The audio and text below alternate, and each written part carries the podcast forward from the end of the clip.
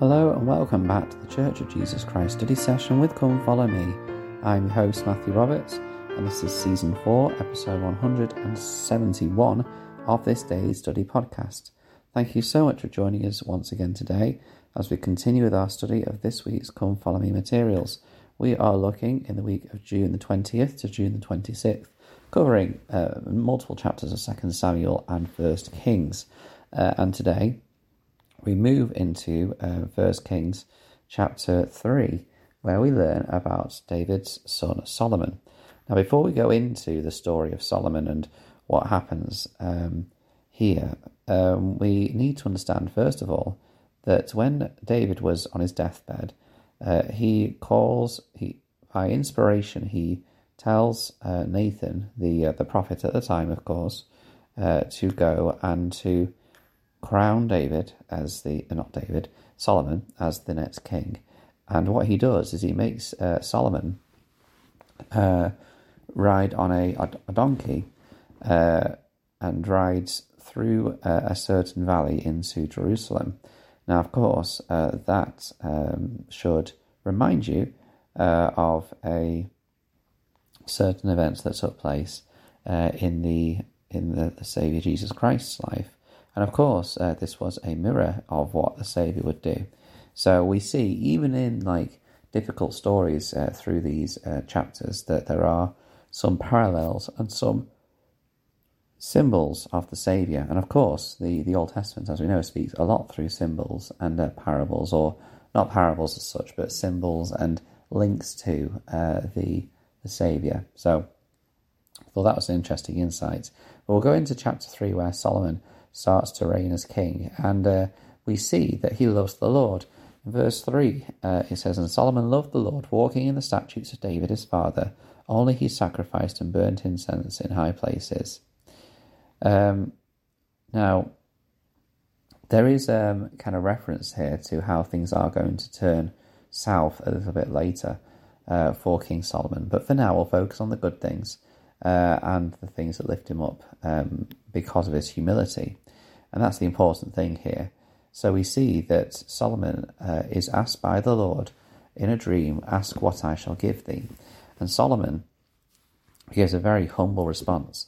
He says, And now, Lord God, thou who made, made, hast made thy servant king instead of David my father, and I am but a little child, I know not how to go out or come in. Um, this can be read as, as it is in the New International Version, um, I do not know how to carry out my duties. So he's saying here, uh, Solomon, that you know how humble he is, how he recognizes uh, that he is not able to do this by himself.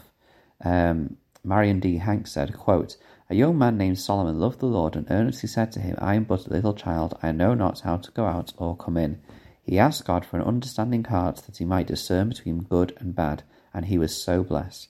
Only when he ceased to listen to the Lord and became a law unto himself did he lose this his gift and, and his place? Close quote.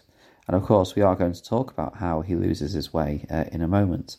Um, but we see here that the Lord recognizes the humility that Solomon has at this moment, and the faith to ask for such a blessing, and the self the the selflessness that he has to ask for such a thing instead of what the Lord says he could have asked for in a moment. So in verse 9, we read that he asks for an understanding heart to judge his people. For who is able to judge this, thy so great a people?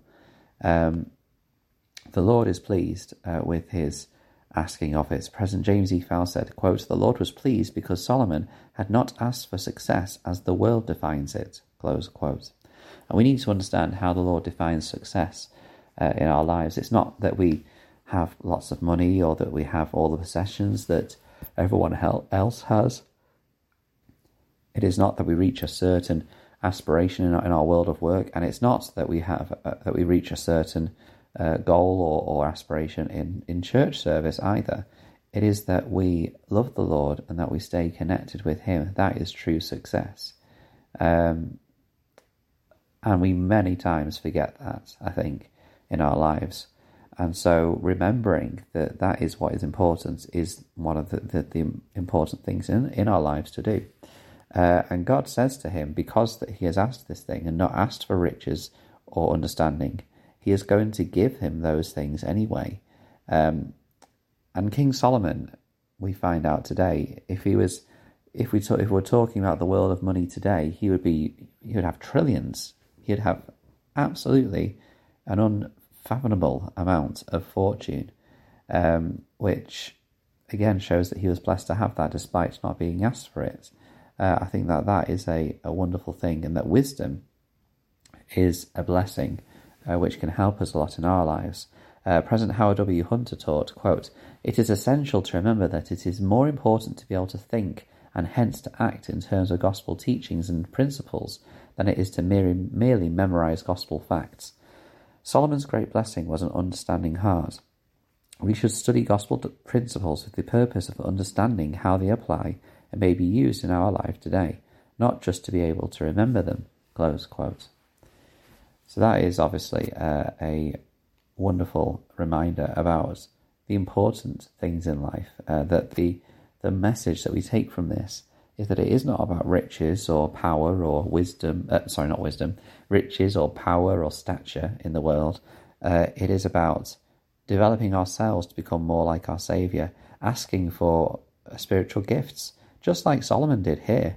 And I think that what Solomon does here is a great template for us in learning how to receive spiritual gifts. Because remember, we can ask for spiritual gifts like Solomon. We can ask for understanding. We can ask for charity. We can ask for faith uh, or uh, virtue or whatever it is that we want in our lives spiritual gifts we can ask for. Um, and there was a great um, quote, or kind of, well, it wasn't a quote so much, but it was more of an anecdote given by John Hilton III in his uh, series Seeking Jesus. He spoke about a time where uh, he, and again, he spoke about a time when he spoke to um, a an apostle, uh, Elder Richard G. Scott, uh, and he was asking him about spiritual gifts. Uh, and Elder Richard G. Scott um, said, kind of paraphrasing what he said, that if you pray for the gift and then live your life as if you have that gift, the gift will be yours. Um, and I loved that, and I wrote that down because it is a blessing which Solomon receives here, and he shows the way we do it. We go to the Lord, uh, and obviously the Lord came to him, but we can go to the Lord. He is always willing to listen to us. Uh, we can be humble and recognize that without Him and His uh, grace, that we will not be able to receive the things that He is able to give us. And then we can ask in sincerity for the spiritual gift with the purpose to bless others. And that is obviously something that, that the Lord mentions here. Um, in verse 11, he talks about how he hasn't asked for riches nor the life of his enemies. And it says, But hast asked for thyself understanding to discern judgment.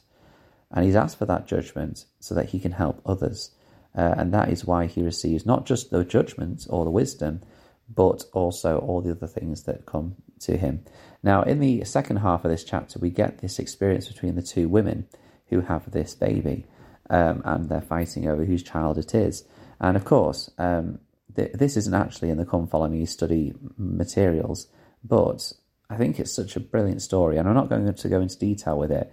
But we know, of course, that this is probably an example by the, the, the writer of the uh, this uh, section of the Old Testament, just to illustrate the great wisdom that Solomon has uh, about the child and cutting it in half, and realizing that the, the woman that did not want any harm to come to the child is is the child's mother.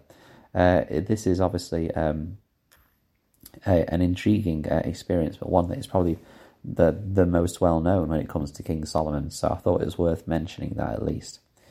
Uh, so we then um, are going to have to stop there. But what we'll do is tomorrow we'll talk about the temple because, of course, as we read with David, Solomon was chosen uh, to build this temple, and we'll talk about uh, the great um, dedicatory prayer that is said by Solomon, and we'll also talk about some of the, the faults perhaps that Solomon had as well. Remembering, of course, that we all have faults uh, and that uh, we need to consider how we can remove those from our lives. Thank you so much uh, for this for studying today with us. Please uh, share what you've studied on, on the Facebook group, Church of Jesus Christ Study Session with Come Follow Me, or you can email ldsstudysession at gmail.com. Thank you so much for your time, and until we meet again.